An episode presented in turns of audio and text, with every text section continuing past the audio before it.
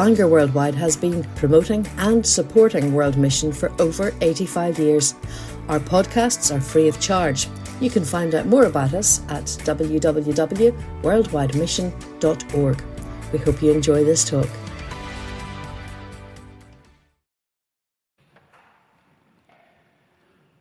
Please turn in Holy Scripture to Isaiah 65:13. Could we have enough light so that people can read their Bibles? That would be very helpful. Thank you. Isaiah 65:13 to 66:24.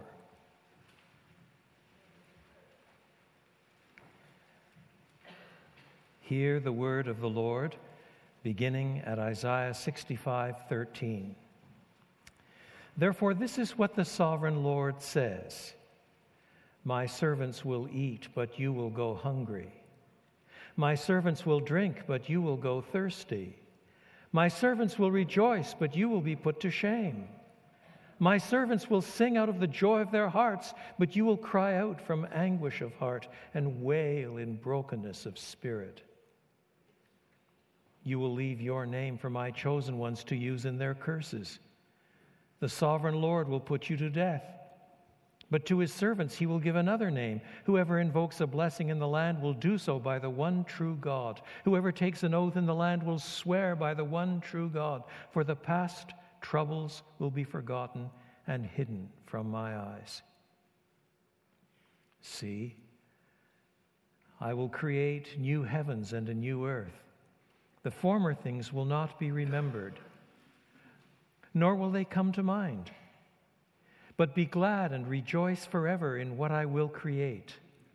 For I will create Jerusalem to be a delight and its people a joy. I will rejoice over Jerusalem and take delight in my people. The sound of weeping and of crying will be heard in it no more. Never again will there be in it an infant who lives but a few days, or an old man who does not live out his years. The one who dies at a hundred will be thought a mere child. The one who fails to reach a hundred will be considered accursed. They will build houses and dwell in them. They will plant vineyards and eat their fruit. No longer will they build houses and others live in them, or plant and others eat. For as the days of a tree, so will be the days of my people. My chosen ones will long enjoy the work of their hands. They will not labor in vain, nor will they bear children doomed to misfortune, for they will be a people blessed by the Lord, they and their descendants with them. Before they call, I will answer. While they are still speaking, I will hear. The wolf and the lamb will feed together, and the lion will eat straw like the ox. The dust will be the serpent's food. They will neither harm nor destroy on all my holy mountain, says the Lord. This is what the Lord says Heaven is my throne, and the earth is my footstool. Where is the house you will build for me? Where will my resting place be? Has not my hand made all these things? And so they came into being, declares the Lord. These are the ones I look on with favor, those who are humble and contrite in spirit, and who tremble at my word. But whoever sacrifices a bull is like one who kills a person, and whoever offers a lamb is like one who breaks a dog's neck. Whoever makes a grain offering is like one who presents pig's blood. And whoever burns memorial incense is like one who worships an idol. They have chosen their own ways, and they delight in their abominations. So I also will choose harsh treatment for them, and will bring on them what they dread. For when I called, no one answered. When I spoke, no one listened. They did evil in my sight and chose what displeases me. Hear the word of the Lord, you who tremble at his word. Your own people who hate you and exclude you because of my name have said, Let the Lord be glorified, that we may see your joy. Yet they will be put to shame. Hear the uproar from the city. Hear that noise from the temple. It is the sound of the Lord repaying his enemies all they deserve. Before she goes into labor, she gives birth. Before the pains come upon her, she delivers a son. Who has ever heard such things? Who has ever seen things like this? Can a country be born in a day, or a nation be brought forth in a moment? Yet no sooner is Zion in labor than she gives birth to her children. Do I bring to the moment of birth and not give delivery, says the Lord? Do I close up the womb when I bring to delivery, says your God? Rejoice with Jerusalem and be glad for her, all you who love her. Rejoice greatly with her, all you who mourn over her, for you will nurse and be satisfied at her comforting breasts. You will drink deeply and delight in her overflowing abundance. For this is what the Lord says I will extend peace to her like a river and the wealth of nations like a flooding stream. You will nurse and be carried on her arm and dandled on her knees. As a mother comforts her child, so will I comfort you, and you will be comforted over Jerusalem. When you see this, your heart will rejoice, and you will flourish like grass. The hand of the Lord will be made known to his servants, but his fury will be shown to his foes. See, the Lord is coming with fire, and his chariots are like a whirlwind. He will bring down his anger with fury and his rebuke with flames of fire. For with fire and with his sword the Lord will execute judgment on all people, and many will be those slain by the Lord. Those who consecrate and purify themselves to go into the gardens, following one who is among those who eat the flesh of pigs, rats, and other unclean things, they will meet their end together with the one they follow declares the Lord. And I, because of what they have planned and done, am about to come and gather the people of all nations and languages, and they will come and see my glory. I will set a sign among them, and I will send some of those who survive to the nations, to Tarshish, to the Libyans and Lydians, famous as archers, to Tubal and Greece and to distant islands that have not heard of my name or seen my glory. They will proclaim my glory among the nations. And they will bring all your people from all the nations to my holy mountain in Jerusalem as an offering to the Lord. On horses, in chariots and wagons, on mules and camels, says the Lord. They will bring them as the Israelites bring their grain offerings to the temple of the Lord in ceremonially clean vessels and I will select some of them also to be priests and Levites, says the Lord. As the new heavens and the new earth that I make will endure before me, declares the Lord, so will your name and descendants endure. From one new moon to another, from one Sabbath to another, all mankind will come and bow down before me, says the Lord and they will go out and look on the dead bodies of those who rebelled against me. The worms that eat of them will not die, the fire that burns them will not be quenched, and they will be loathsome to all mankind. This is the word of the Lord. I want to begin this last briefer address by reminding you of three characteristics of Old Testament prophecy. I've hinted at them on the way by. Now I want to formulate them before we approach our text. Number one Old Testament prophecy is characterized by subtle relative distance. Let me explain what I mean. I was born in eastern Canada in Montreal.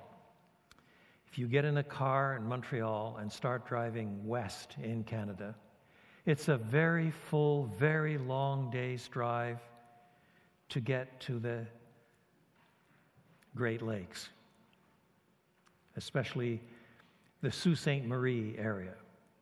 Then it's another long day's drive to get to Winnipeg. You go around Lake Superior and keep going through the old mountains, and eventually you get to Winnipeg. That's the second day's drive. Then you get in your car and you drive west again, and it is flat as a pancake. I mean, flat. The 40 miles west of Winnipeg constitute the flattest land I have seen anywhere in the world. And it's not much better for the next 760 miles. It's 800 miles between Winnipeg and Calgary, another long day's drive. That's farther than John o' Groats to Land's End. That's the third day. Now you're in Calgary. From there, it's 650 miles by car to Vancouver, but now you go through the Rocky Mountains. As you drive west out of Calgary, you, you start seeing the foothills. And then, in a little farther on, the hills have behind them the alpine mountains of the eastern range of the Rocky Mountains, snow covered 365 days of the year. But one of the things that you notice as you drive, as you approach mountains, whether in Canada or anywhere in the world for that matter, one of the things you notice is that from a distance, you can't tell the distance between the first range and the second range, or between the second range and the third range. They all get flattened out. From a distance, it's very hard to estimate how far it is between the first foothills and the first alpine mountains, or between the first alpine mountains and Banff, just behind them, and so on. It's just very difficult. It all gets flattened out. That's a bit like the perspective of Old Testament prophets. They look forward to what God is going to do. And Isaiah can see that God is going to bring back the exiles. Not only so, but Jerusalem is going to be rebuilt. And not only so, but people will gather to Jerusalem and there will be songs and dance and marriages and, and blessing. But sadly, there will also be failure and idolatry and sin and corruption. He sees all of that. And then the time is coming ultimately when the Messiah comes. In the first third of his prophecy, the Messiah is presented as the coming Davidic king. In the second third, he is presented primarily as the suffering servant. And in the third Messiah uh, uh, section, he's presented as the conqueror, the one who brings all opponents to an end. That's all part of what Isaiah sees. And then ultimately, he sees he sees massive destruction and he sees massive blessing. He, sees ultimately a new heaven and a new earth, a home of righteousness, and, and also what the New Testament writers frankly describe as hell condemnation, judgment, decay, a worm that does not die, as, as Jesus picks up on the expression. What, what you don't see, what Isaiah doesn't see clearly, at least if he sees it, he doesn't put it into his book. He doesn't see how much distance there is from one site to the next site to the next site, to the next site. And so, one of the things that happens when you read Old Testament prophets is you perceive that these things are coming, but they are not necessarily laid out in series or in sequence.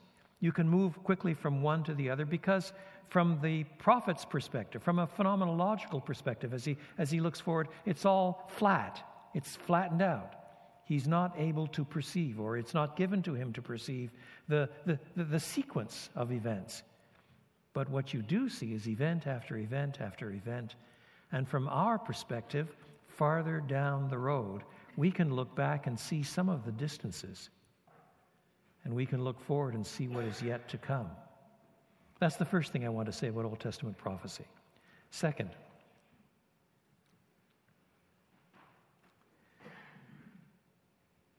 as we have noticed already, partly because of this ability to squash different events in the future together, it's typical of Isaiah as a prophet, it's typical of the Old Testament prophets to describe the future in categories that belong to the Old Covenant. So there's talk about unclean food, and there's talk about uh, uh, false uh, garden shrines, and there's talk about uh, observing, um, observing holy days. And there's, there's, there's talk about um, a variety of things we'll draw attention to in due course that all have to do with old covenant religion kosher food versus unkosher food. So that the blessing of God is measured in terms of people who align themselves with the old covenant because that's the covenant which, under which they find themselves as Isaiah addresses them. But here and there, there are little hints that what's coming breaks all the barriers of the old covenant. It, it, it outstrips them, and I will draw attention to some of those things as well. It's warning flags that say, We're going beyond this, folks. We're going beyond this. Look up. Finally, prophetic language, especially in Isaiah, is shaped by sharp contrasts and antitheses. Did you notice when I was, was on, when I was reading this that you, you'd read a paragraph that talks of blessing and great productivity and fruitfulness and holiness. Then the next paragraph, it's disaster and judgment and condemnation. Then a few verses on, it's blessing again, and then it's judgment. You go back and forth and back, and it jerks you around emotionally. If you're thinking about what you're reading, it's hard to read. It jerks you around. What is it? Which one applies to me? How does it work? How do they come together? Do you see? So that even at the very end, the last three verses, on the one hand, as the new heavens and the new earth that I make will endure before me, so will your name and, in, and, and descendants endure from one new moon to another, from one Sabbath to another. All mankind will come and bow down before me, says the Lord. You think, Amen. That's a great way. We'll end up on a high note. And then you read, and they will go and look on the dead bodies of those who rebelled against me. The worms will eat them and will not die. Now, this has the effect of making the prophetic voice urgent. This is nothing to play around with. If the prophet is right in the blessing, he's right as well in the cursing. We're heading to one or the other. There's no sort of in between ground. It's absolutist, and our age doesn't like such absolutes. So our age becomes uncomfortable with the text of Holy Scripture. But I tell you the truth. If we are to regain an authoritative prophetic voice, we must recover the message of Isaiah the prophet. The word of God given through his servant, the prophet Isaiah. So, borne along by the Spirit of God, Isaiah draws together some of the main, many strands of his prophecy by highlighting six themes themes that drive the running tension between judgment and hope. If I had to give this section of Scripture a title, that's what I would call it Judgment and Hope. I'm going to go through these six rather quickly. I don't have time to comment on each verse, but you'll be able to follow it yourself and meditate on the text for yourself. Six themes. Number one, the blessed consummation the blessed culmination of all things, a new heaven and a new earth. 6 17 to 25. Let me draw your attention to a handful of details in this section, verses 17 to 25. Notice it's a new heaven and a new earth. And of course, that's the way the Bible ends up too in the final vision. I saw a new heaven and a new earth. In other words, these are very physical depictions they are not ethereal or incorporeal. They anticipate resurrection existence. Placed within the stream of redemptive history, they remind us of something important. Jesus is still a human being with a human, albeit resurrected, body. There's no biblical text that depicts Jesus saying after the resurrection, Phew, glad that's over and I can drop this body and get back home. There's no text that says that or hints at it. Rather, for all eternity, he is the God man.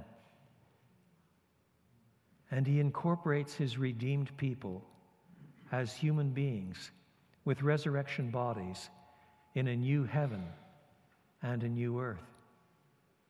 Our hope is not to lose our bodies in death here and then be ethereal. Yes, temporarily, in what Christian theologians have called the intermediate state. We, we, we die, and, and as Paul puts it, to be absent from the body is to be present with the Lord. But Paul's ultimate hope is not to be absent from the body and to be present with the Lord incorporeally. He wants to be clothed again with resurrection existence, with, with transformed bodily existence. You can read about that in 2 Corinthians chapter 5. In thus and thus he, he is incorporated into the kind of body that, that Jesus himself has this side of the resurrection. It's a new heaven and a new earth. Second, the blessings are cast once again in terms of old covenant realities. Jerusalem is mentioned several times, verses 18 and 19, verses 21 and 22. And this sort of thing leads to Jerusalem typology. Let me, let me, put, let me put it this way. There are, in effect, two Jerusalems in the Bible. There's Jerusalem that is wicked, it's evil, it's disgusting, it's rebellious, it gets condemned, it gets destroyed. It's the center of idolatry. Jerusalem itself becomes a kind of Babylon. And then there are promises about a new Jerusalem, as these passages, where everything is wonderful again, where children dance in the streets and marriages take place and there's fruitfulness and happiness. And, and, and this goes so far as, as to light up the last two chapters of the Bible again. I saw a new Jerusalem coming down out of heaven. So that Jerusalem becomes the symbol of the city of the great king. In other words, the line of demarcation between Jerusalem, bad, and Jerusalem coming out of heaven, good, is so strong that ultimately the New Testament writers, and other people in the first century for that matter, started looking forward to the future as the coming of a new Jerusalem. That's what Galatians says. Galatians, that is so focused on justification by grace alone, through faith alone, yet it anticipates the coming of a heavenly Jerusalem. Do you see? And the same sort of thing is, is found in Hebrews chapter 12. We, we don't come to, to Mount Zion, we, we come to a new mountain. We come to the new Jerusalem. That's where we gather. So that Jerusalem becomes thus a symbol for the city of the great king where there is righteousness on the last day. And the symbolism is all cast in terms of the old world 12 gates and 12 foundations for 12 apostles and 12 tribes and so on. All of that is tied to the old covenant symbolism, yet there is a new Jerusalem that outstrips everything. I remember teaching in an Asian country some years ago, and I was having lunch with some students, and this particular student was from India. And uh, he was intrigued by the fact that I wasn't an American, but had come from Canada. He said, Now, Canada, he said, is a big country, isn't it? I said, Yes. In, in terms of land mass, it's considerably bigger than continental U.S. Oh, how many people do you have? Well, um, at the time I said about 29 million. It's about 33 million now. About 29 million. Just 29 million? You must be so lonely. My state in India is the smallest of the states, and we have 140 million. Uh, boy, there's a culture clash. You know, we Canadians dream of retiring out to the country where the nearest neighbor is at least five miles off. And here these guys are unhappy unless they're surrounded by millions of bodies.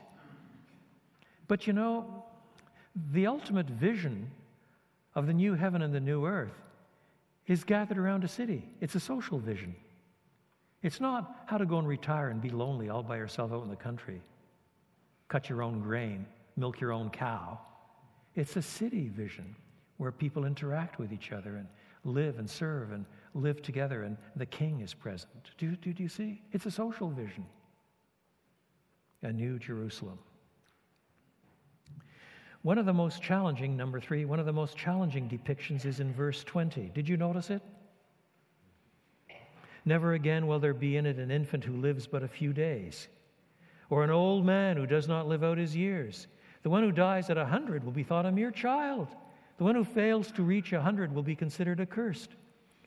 They will build houses and dwell in them. They will plant vineyards and eat their fruit. No longer will they build houses and others live in them, or plant and others eat. For as the days of a tree, so will be the days of my people. We have a maple in our backyard at home. I, I guess it's probably 170 years old. There's some oaks in the area that are two or three hundred years old. And your life will be as long as that of a tree, the text is saying. And if you die at a hundred, people will comment and say, Boy, he sure died young. And there won't be any babies dying after a few days old. Do you see? What this is a picture of is, is a kind of longevity that reminds us of, of how long people lived in Genesis before sin took hold in, in this fallen, damned world, as it were.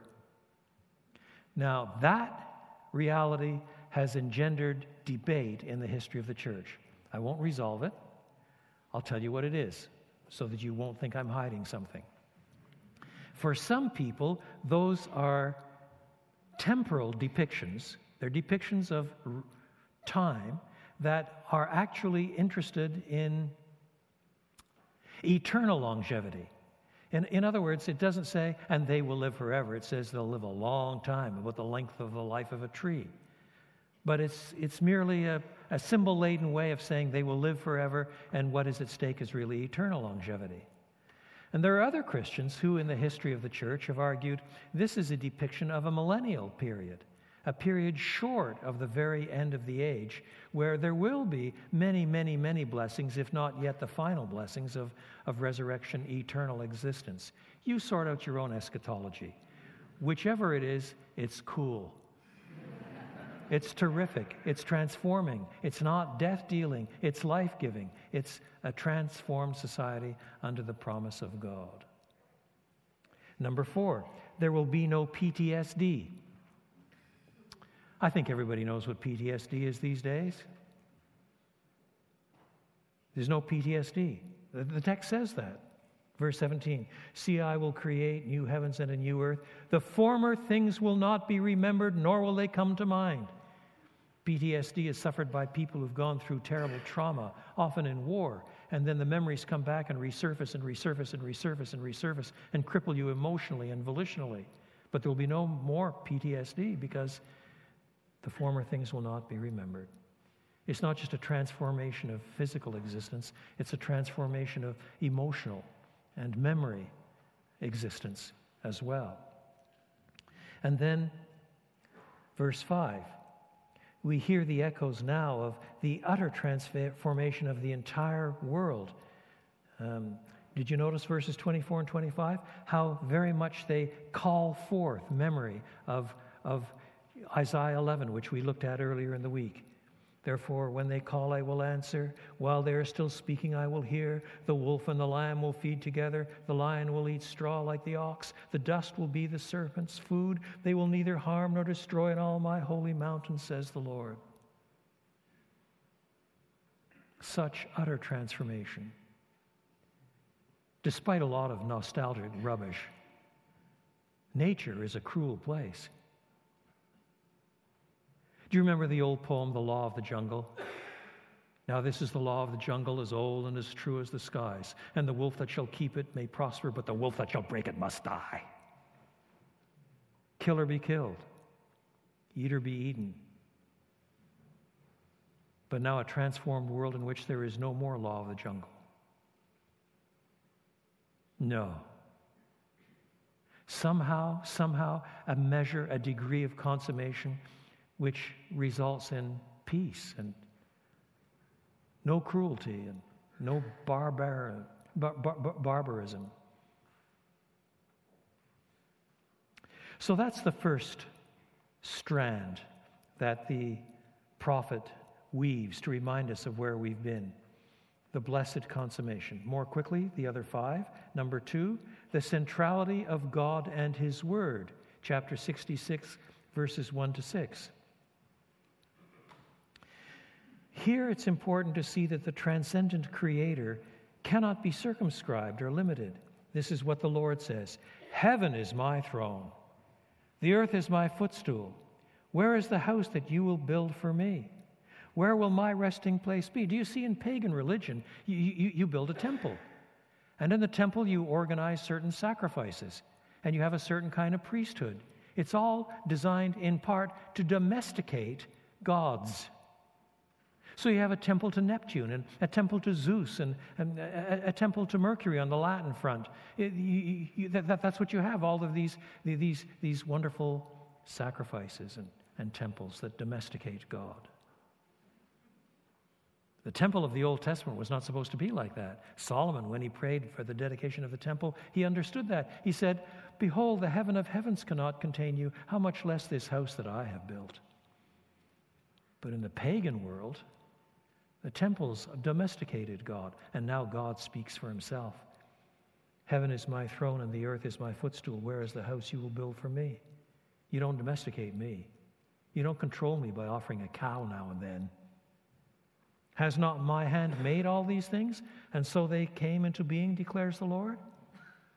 Do you really think that I'm the sort of God that looks on you with favor because you, write, you, you, because you offer the right sacrifice?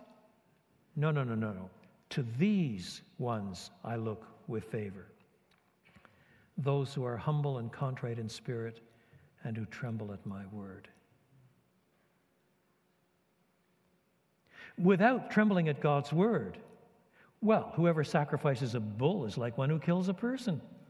You're, you're, defying what God says. Whoever offers a lamb is like one who breaks a dog's neck. Didn't we see earlier how the, how, how the prophet Isaiah condemned those who, who went through the ritual of Sabbath service and who went through the ritual of, of, of organized religion? But, but, but God says, in effect, your offerings are a stench in my nostrils. It's, it's all ridiculous.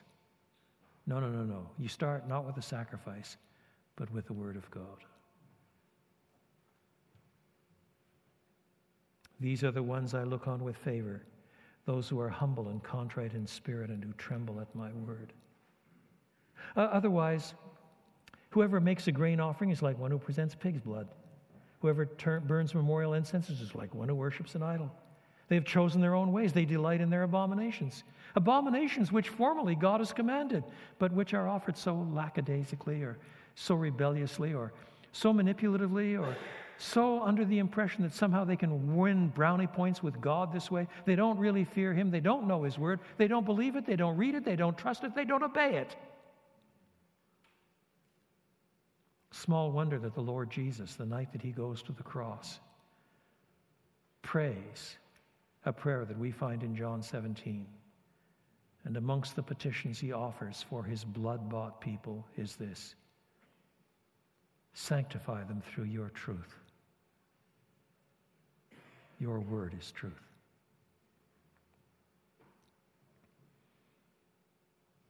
Do you want to come from sanctified churches?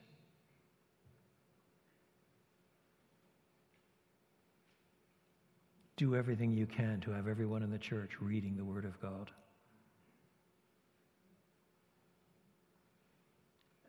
Reading it so as to understand it, not as if it's a magic book. A verse a day keeps the devil away, but to read it, to understand it, to love it, to obey it, to think God's thoughts after Him. To this one will God look.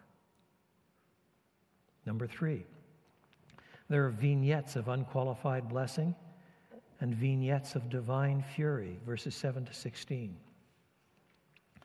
Verses 7 to 9 are almost funny. I can imagine that there are some women here who don't find them funny, just implausible. Before she goes into labor, she gives birth. Uh huh. Before the pains come upon her, she delivers a son. Who has ever heard of such things? Well, frankly, nobody. But what you get in these depictions is that when the Lord brings in the new heaven and the new earth, you, the signs are coming, but when it happens, it happens so quickly. In New Testament terms, in the twinkling of an eye, in, in a flash, the Lord shall come. And it'll be too late to do anything about it. it it's done. It, it's not something that's brought in by procedures or, or processes or human improvement or anything of that order. No, it's, it's, it's as if you come to the time when, when, when a woman brings forth and there are no pains. Bang, it happens. Son's there. Spectacular vignettes.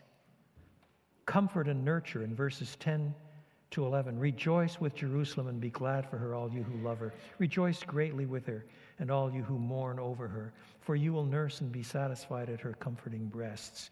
That is the breasts of the city of Jerusalem, now seen as, as the mother of the people of God. A fairly common image in Isaiah the prophet. And there's a picture of prosperity, verses 12 and 13.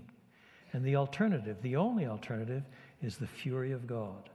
14b, His fury will be shown to his foes. See, the Lord is coming with fire, and his chariots are like a whirlwind. He will bring down his anger with wrath, and his rebuke with flames of fire.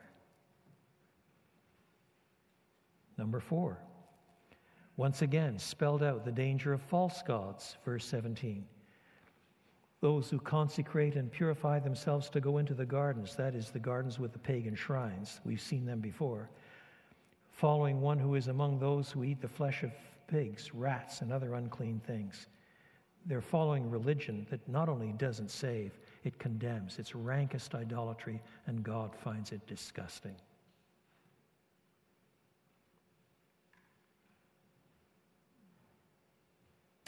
Then, number five, the worldwide reach of the glory of God. Verses 18 to 21. These are spectacular texts. And I, because of what they have planned and done, am about to come and gather the people of all nations and languages. They will come and see my glory. That's almost a threat. Yet, on the other hand, positively, I will set a sign among them, and I will send some to those who survive to the nations, to Tarshish, that's Spain, to Libyans and Lydians, famous as archers, to Tubal and Greece, and to the distant islands that have not heard of my fame or seen my glory. They will proclaim my glory among the nations. And that, brothers and sisters in Christ, is what this conference is about. We're in the business, under God, of fulfilling these words. Places that have not seen God's glory. They will proclaim my glory among the nations. Not only so, but verse 21 I will select some of them also to be priests and Levites, says the Lord. In other words, all these Gentiles, these Urdu speaking Pakistanis, these Swahili speaking Kenyans, these Japanese, these Spaniards, these Irishmen, who are not Jews have no right to the covenant, certainly don't have the right to serve as Levitical priests. But I'm calling them in, God says. I'm sending people out to bring them in to display my glory. I'm calling them in, and we read, I will select some of them to be priests and Levites.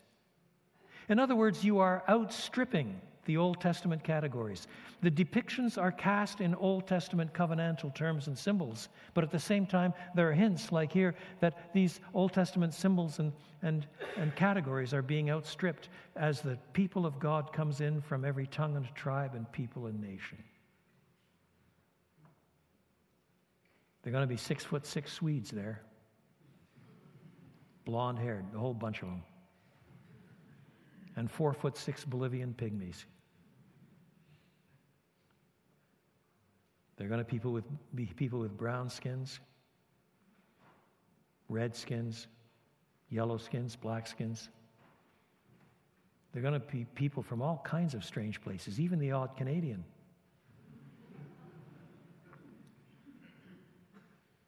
Have you ever stopped to think? Jesus depicts this day as embracing men and women from every language and tribe and people and nation. What language are we going to speak in heaven? Hmm? Well, the Chinese think they know, and there are more of them, so how are we going to contradict them? The Americans are sure it's English for obvious reasons. I know some people who guess it must be Hebrew. Do you know what I think? I don't think there's just one language to heaven. We're used to recognizing the fact that there are people from every language and tribe and people and nation. So we expect the Bolivians to look like Bolivians and the Swedes to look like Swedes. They're from every tribe. And why not the people from the language group of such and such keep their language group? Why not? If it takes me a million years to learn Mandarin, who cares? Use the next million years for Arabic. It's interesting to me that, that God reverses Babel at Pentecost, not by giving one language, but by giving one message. At Babel, God confused the tongues of the people so that the people would divide. When they come together at Pentecost, He doesn't give them all one language, He gives them one message the message of Jesus Christ in all the languages of the world. Because there is so much cultural beauty and distinctiveness in all of those languages. And so our missionary efforts work through different languages, different peoples, different tribes, different cultures, all transformed and changed and brought under the lordship of Christ, under the control of the cross. But all that beauty. I was brought up in French. I like French. It's a romance language. It's beautiful. Now, if you prefer to study German and say Achtung with a proper guttural, God bless you, that, you're, you're, you can come too.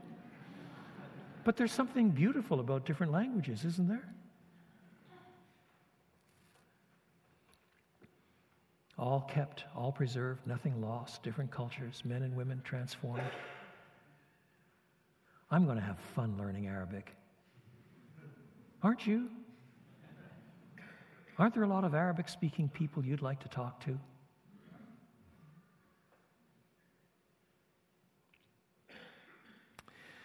And this worldview that lifts up the glory of God. In John's gospel, Christ's glory, the glory of God in Christ, is manifest, first of all, in the signs that Jesus does. For example, when he turns water into wine in Cana of Galilee, we're told that the disciples saw his glory.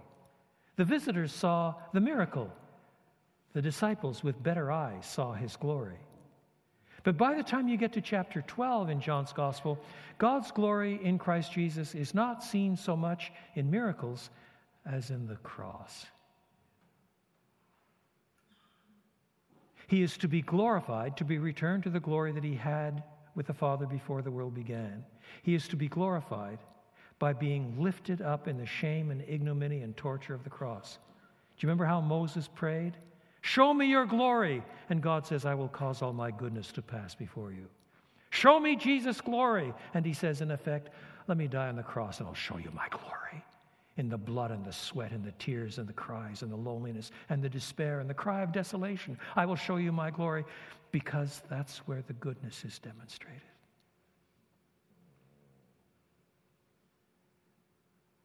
And by this hideous means, he pays for our sin, rises from the, day, the, the grave, and returns to the glory that he had with the Father before the world began.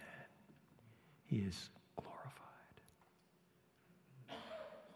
And we, his people, are sent to Tarshish and Libya and Lydia and all the other places, off to that faraway set of British Isles that the Roman Empire knew a little bit about, but not much. And ultimately to places like Australia, Latin America, before it was Latin.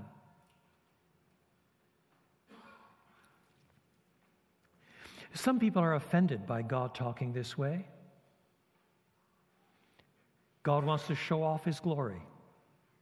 I've had students ask me in open Q&A times in universities in the last few years say, doesn't the God of the Bible sound like a bit of a megalomaniac? He wants people to praise him. He's talking about showing his glory. You sing praises about singing to the glory of God. Amongst ourselves, we don't like to be with somebody who always wants to be the center of attention, the center of the universe. That's disgusting. It's, ego, it's, it's egomaniacal. You don't, you don't, I, your, your God is not attractive to me. He could do with a little lesson in humility, don't you think? How do you reply to that? Listen to the text. I will set a sign among them, and I will send some of them to this and that, and so on. They will proclaim my glory among the nations. That's what the text says. Well, first of all, the reason we don't like human beings to occupy the front place all the time is because we're all just human beings. Why should one human being have the limelight all the time? But there is but one God. And he is qualitatively different from all of us. To recognize God's glory is to recognize God as he is. And, and, there's an even deeper reason.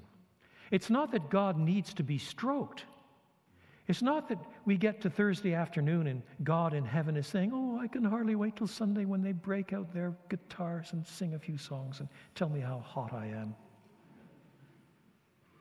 God doesn't need us. In eternity past, He was entirely content and happy. He, he, he doesn't need us. Worship is not to improve Jesus' mood or His Father's mood because, because we're praising Him. No, no, no, no. Our praise for him is for our good. He demands it not because he needs it, but because we do. We won't worship him and acknowledge him as the center and the savior and the transformer unless, unless we recognize that his glory is at the center of everything. The worldwide reach of the glory of God. Finally, verses 22 to 24. As the new heavens and the new earth that I make will endure before me, declares the Lord, so will your name and descendants endure. From one new moon to another, and from one Sabbath to another, still using Old Testament calendrical approaches, all mankind, which is outstrip, outstripping the Old Covenant completely, will come and bow down before me, says the Lord. But understand this there's not only a new heaven and a new earth to be gained, there's a hell to be shunned. And they will go out and look on the dead bodies of those who rebelled against me. The worms that eat them will not die, the fire that burns them will not be quenched, and they will be all loathsome to all mankind. You know, somehow, some of us have adopted the assumption, without quite saying so, that it must have been pretty awful to be an Old Testament believer, but it's a lot nicer to be a New Testament believer. I mean, the Old Testament believer has God killing off people and genocide here and wipe out a tribe there. In the New Testament, it's turn the other cheek and gentle Jesus, meek and mild. Isn't that much better? It's almost not the same God. That's what some people have argued. But that doesn't have it quite right. What do you do with a passage like this one? One of many. This one in Revelation 14. We read Still another angel who had charge of the fire came from the altar and called in a loud voice to him who had the sharp sickle Take your sharp sickle and gather the clusters of grapes from the earth's vine, because its grapes are ripe. The angel swung its sickle on the earth gathered its grapes and threw them into the great winepress of God's wrath. They were trampled in the winepress outside the city, and blood flowed out of the press, rising as high as the horses' bridles for a distance of 1,600 stadia. The image is of a great vineyard where people gather the grapes and throw them into a huge vat. A huge vat where the servant girls t- kick off their sandals and get in there and start cramping down the grapes. And at the bottom of the vat, there are little holes with stone channels that take the grape juice to underground stone bottles. And the, the grape juice is stored until it's time to prepare it for fermentation to become wine. But now the image is transformed. This is the great winepress of God's wrath, and people are thrown into it and trampled underfoot until their blood flows to the height of a horse's bridle for a distance of 200 miles. Now you tell me that the, God, the depiction of God under the new covenant is softer.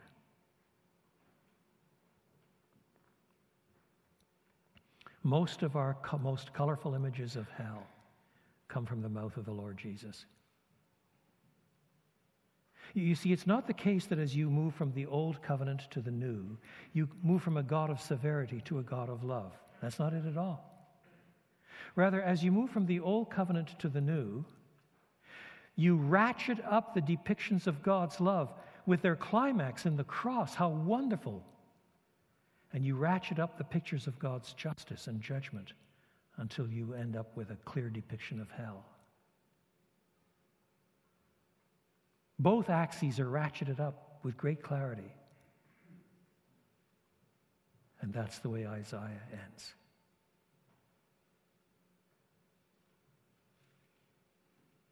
I know some missionaries who are really good at helping people get the food they need and the training they need and the hygiene they need, the medical supplies they need, but who are really nervous about talking about the exclusiveness of Christ and his death, about giving people the gospel as it really shows up in the New Testament, the good news of, of God's own Son bearing our sin in his own body on the tree. They, they just find that's a bit too much. And I would say they don't believe the Bible and they don't love people very much. Because if they love people enough to give them a sewing machine, but don't love them enough to tell them how to escape the wrath to come, they don't love them very much.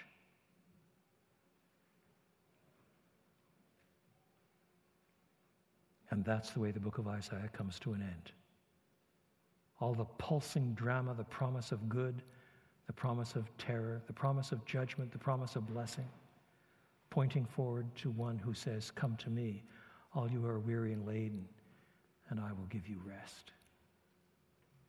Let us pray.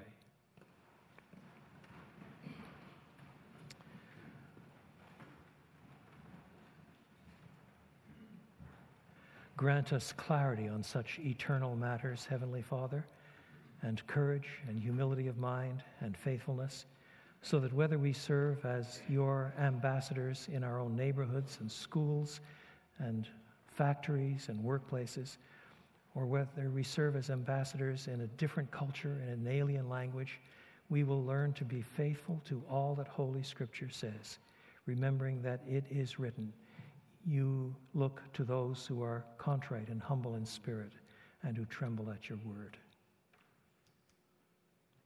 Give us such trembling obedience, we pray. In Jesus' name, amen. We trust you've enjoyed this podcast. If you'd like to make a donation to support the work of Bangor Worldwide, please visit www.worldwidemission.org/donate.